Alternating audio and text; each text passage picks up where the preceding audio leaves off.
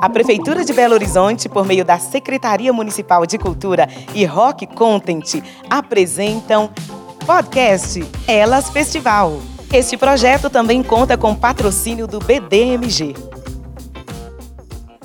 Bom, gente, vamos lá, né? Falar de, é, de empreender aos 50 anos, né? Digamos, empreender, essas mulheres maduras empreendendo, né? Eu acho que mais do que nunca a gente está vivendo um momento único, assim, né? A mulher ganhando mais voz, ganhando mais espaço, mesmo que muitas das conquistas ainda né, caminham a passos lentos, mas eu, eu, eu acredito e vejo que a gente está vivendo um momento fantástico, assim, né? Claro que a gente precisa ainda se fortalecer mais, mas o fantástico que eu quero dizer são as oportunidades aí que vêm surgindo para a mulher e mesmo com esse com esse olhar para a pandemia, né, que a gente a gente está muito acostumado a olhar só o negativo, né? Eu prefiro enxergar a pandemia não como como o caos ou como uma desordem aí, né? Eu prefiro enxergar como uma oportunidade.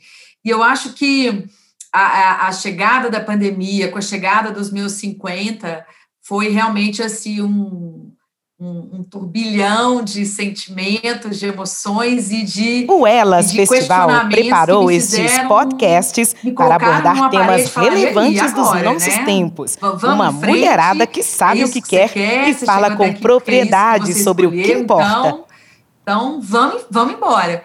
E eu sempre vivi essa. É, a minha história é uma história. Elas Festival né, Podcast. Como empreendedora, podcast uma história muito. Elas Festival que não foi nada fácil, né? Na verdade, empreender não é nada fácil para ninguém. Mas Elas quando Festival. eu me reinventei, né? Quando eu me reinventei Elas Festival, podcast. Anos, eu estava na entrada podcast. do meu sétimo, Elas Festival da antroposofia. E naquele momento eu estava sendo desafiada a fazer uma grande mudança na minha vida aos 42 anos. Então, eu, eu falo que o que eu sou hoje, eu devo a, esse, a esses 42 anos onde eu fiz a opção né, da entrada do sétimo setênio de tomar a decisão certa de me dedicar ao empreendedorismo, me dedicar a essa causa das mulheres, e foi quando eu encontrei ali o meu ikigai, né, que a gente fala que é a nossa razão de viver, né, a, a, o propósito, né, essa, essa busca por algo que faz sentido na roda da vida. E foi ali, aos 42, que eu turbinei a minha jornada, né?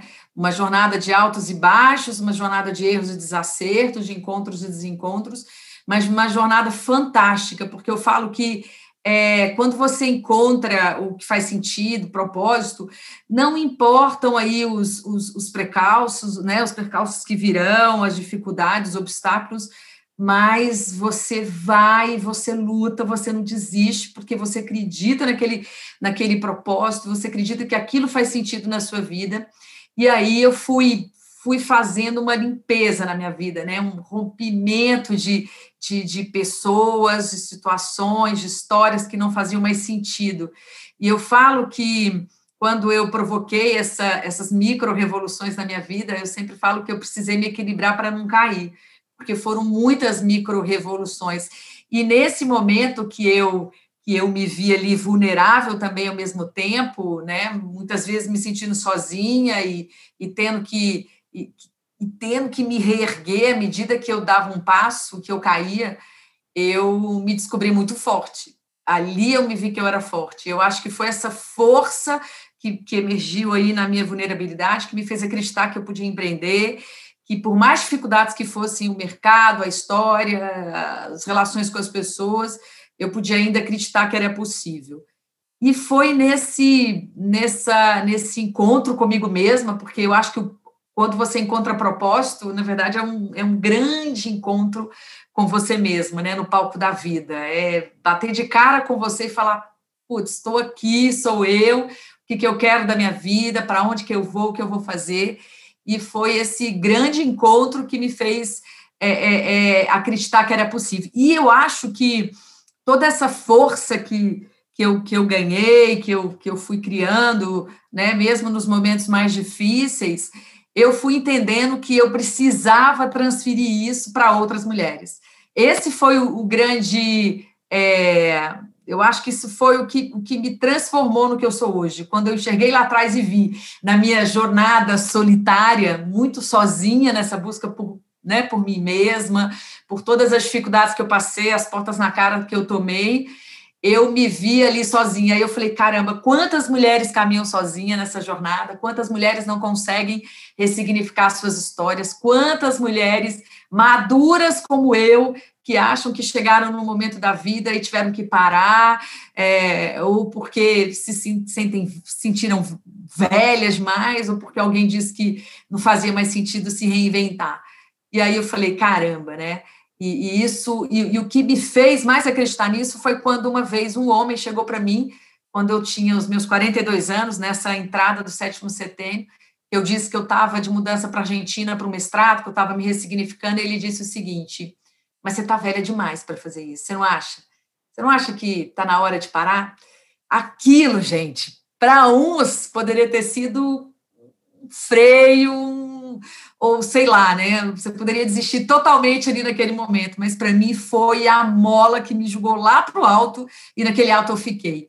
E eu falo muito que quando eu falo que esse ano é um ano importante para nós mulheres, principalmente para nós mulheres maduras, estamos vivendo um, um, uma nova maturidade, né? Eu, eu, cheguei nos meus 50 e há um tempo atrás as pessoas diziam que os 50 eram os novos 30. Jamais! Nunca! Meus 50 é o novo 50. É, os 30 eu já vivi, ficou para trás, foram outras histórias. O meu 50 é um novo 50, né? É um, é um momento de uma maturidade onde eu quero eu quero um mundo, eu quero ganhar um mundo, eu quero ganhar um palco, eu quero sei lá, eu quero, sabe, eu quero ser tudo menos uma mulher velha, entendeu? Menos que alguém diga para mim que eu sou uma mulher velha e eu quero continuar existindo, existindo e, e vivendo aí cada vez melhor na minha plenitude, nos meus 50 aí na minha maturidade, e, e não tô afim de voltar para os 30 de jeito nenhum, né? Então eu acho que eu nunca me senti nesse momento que a gente está vivendo, eu nunca me senti tão, tão mais power, gente. Vamos falar de empoderar. Tem gente que não gosta de falar dessa palavra, mas tô poderosa mesmo. E essa é a realidade. Então, eu acho que é a, a, Raquel me conhece, sabe muito das minhas vivências, e eu tô com esse poder mesmo, e ninguém vai me tirar. Agora, aprendendo sempre, né, tendo humildade para reconhecer as minhas dificuldades, as, os momentos mais difíceis da minha vida, e eu falo que eu criei um manifesto, né, dos meus 50, assim, que foi um manifesto que eu, que eu, que eu falo que, que diz o seguinte: meu manifesto fala que eu prometo a mim mesma que daqui para frente eu serei caçadora de bons momentos. Saberei capturá-los para desfrutá-los como são, únicos e especiais. Quando nos tornamos caçadores de momentos, tudo acaba sendo único e sublime, porque temos o privilégio de saber que o que estamos vivendo agora não se repetirá nunca mais. É viver o Itigoitie, onde cada encontro, cada experiência de vida e vivida é um tesouro único que nunca se repetirá da mesma maneira. Portanto, se deixarmos escapar sem desfrutar, ele estará perdido para sempre. Eu acho que isso traduz quem eu sou. Que ótimo, Alessandra. É sempre muito bom te escutar. Mas volta um pouquinho e fala da Alessandra por ela mesma, Alessandra por Alessandra para gente. Bom, é, quem eu quem eu estou, como eu estou hoje, né? Vamos dizer como eu estou. É, eu falo que toda o que eu sou hoje é esse fruto dessa mudança dos 42, né, do sétimo setênio, porque quando eu fiz a, essa travessia, né, para esse momento da minha vida, eu rompi um monte de coisas que não tinham mais nada a ver. Então, é, é, eu me, os 42 foi o início de um zero mesmo, sabe, gente? Eu comecei ali de, de, de, marco zero e comecei a seguir. E aí fui fazendo essa minha escalada na vida e indo atrás do meu ikigai, da minha razão de viver, e as, e as coisas foram acontecendo. É, eu queria muito, assim, durante é, só para explicar um pouco do que acontece hoje, né? Eu sempre fui muito, eu sempre queria falar em público, eu queria palestrar, eu queria contar a minha história para as pessoas. E aí eu fui de cara, eu quero palestrar, eu quero aprender sobre isso, e fui, fui me especializando, aprendendo, errando, tropeçando. E aí, quando eu cheguei no momento que eu me vi ali, que eu, que eu conseguia falar para as pessoas em cima de um palco aquilo era o que eu amava, eu decidi criar uma escola. E hoje, né, eu, eu, eu, eu, eu sou cofundadora da Escola de Palestrante, Comunicação e Negócios, onde eu, eu ajudo aquelas pessoas que, que, que fizeram a mesma escalada que eu e estão no momento de busca de, de, de, de aprender a falar em público, de, de, de se conectar com a audiência, de perder esse medo. Então, eu hoje sou essa, esse lugar onde eu ajudo essas pessoas. Então, eu tenho essa escola, que eu tenho uma paixão muito grande, e a gente trabalha com mentoria com mulheres, as mulheres sempre caminhando comigo, ajudando mulheres aí, mentorando mulheres a, a ganhar, a se empoderarem, a ganharem essa força e voz aí na sua, na sua jornada de vida. Eu também estou hoje como sócia, como cofundadora de uma startup chamada Adere. A Adere é uma, uma, uma, uma startup de solução em inteligência artificial para a suspeição diagnóstica de TDAH, que é déficit de transtorno de, déficit de transtorno de atenção e hiperatividade. E nós estamos no Reino Unido, a gente abriu startup lá por incentivo do governo, e agora abrimos no Brasil, estamos num programa super bacana do governo de aceleração, e a gente vem caminhando com o sócio, e a gente vem trabalhando, ajudando aí é, é, crianças aí é, a, a, a, na busca por esse diagnóstico, né, para evitar, e para evitar não, para que a gente possa, lá na frente, essas crianças diagnosticadas se tornem adultos saudáveis. É, eu estou como vice-presidente da Associação Comercial de Minas, também uma conquista, primeira mulher, né, depois de muitos anos, e, e ganhando voz na casa, Além disso, eu também sou presidente do Conselho da Mulher Empreendedora, já estou no meu quarto mandato, então, trabalhando com mulheres no empreendedorismo, no empoderamento. Estou é, palestrando, tenho um canal de inovação no YouTube que chama Inovação em Pauta, onde com duas parceiras a gente entrevista pessoas e profissionais que fazem um trabalho fantástico com a inovação aberta. Então, é um canal para desmistificar a inovação e falar sobre a inovação aberta.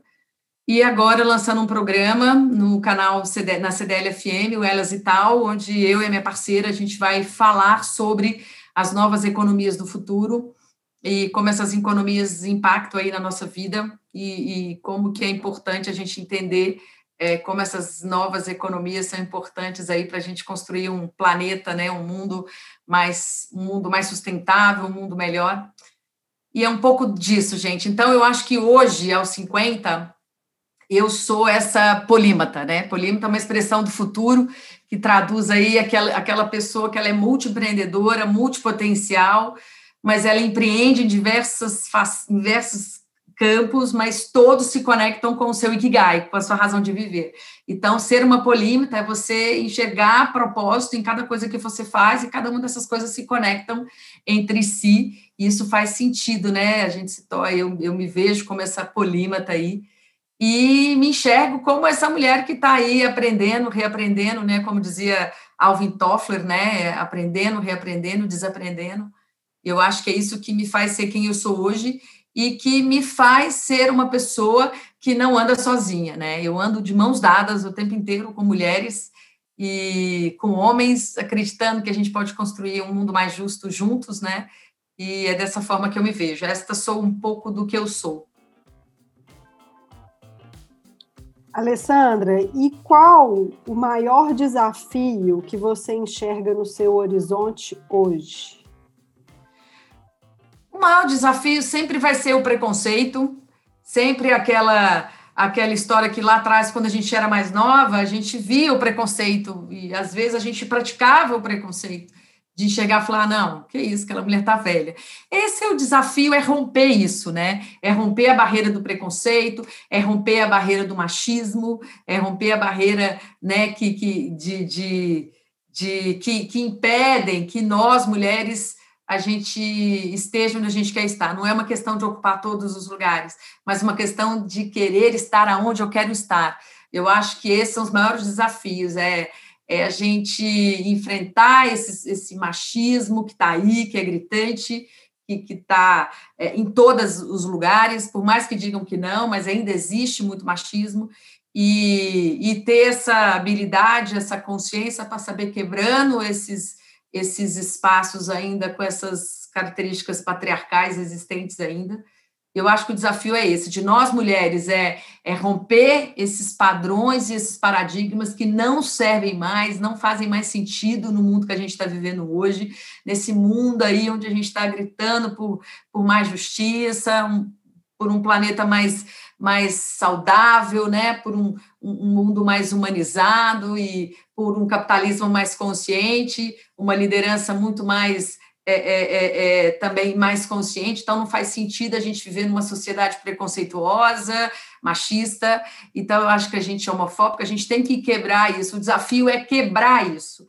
Eu acho que isso é um desafio que eu tenho, para mim é isso, quebrar toda essa forma de preconceito que existe, e eu vou, vou quebrando, vou quebrando e vou quebrando, e não vou desistir não, então isso é o que é o meu desafio, um dos meus maiores desafios hoje.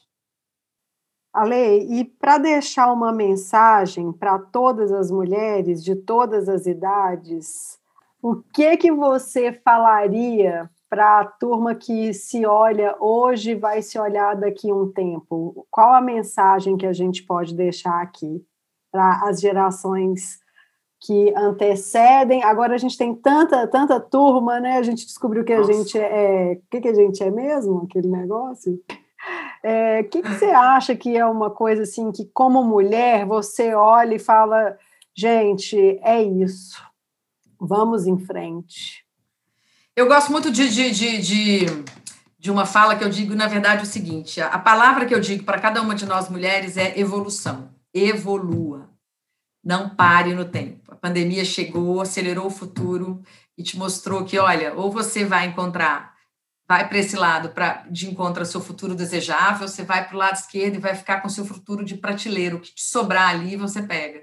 Então, assim, eu falo evoluir, é sempre evoluir, estudar, ampliar conhecimento, buscar informação, informação não sabe, aprende, estuda, estuda. O mundo está vivendo, estamos vivendo um contexto de mundo acelerado, né, um mundo mais, um mundo não linear, ansioso, frágil, incompreensível esse mundo bunny que chegou. Então, a gente precisa, não é ir na velocidade do mundo, mas aprender a entender que a velocidade está aí, mas que você pode seguir no, na sua velocidade aprendendo, sempre ampliando seus conhecimentos. Tem uma frase que eu gosto que diz que se você me conhece baseado no que eu era há um ano atrás, você já não me conhece mais. Minha evolução é constante, permita-me apresentar novamente.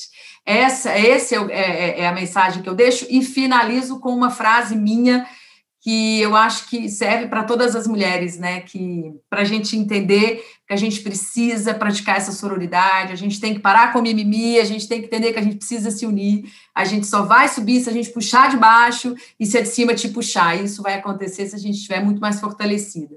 E a frase que eu deixo é: quando mulheres extraordinárias se unem, a soma supera todas as expectativas.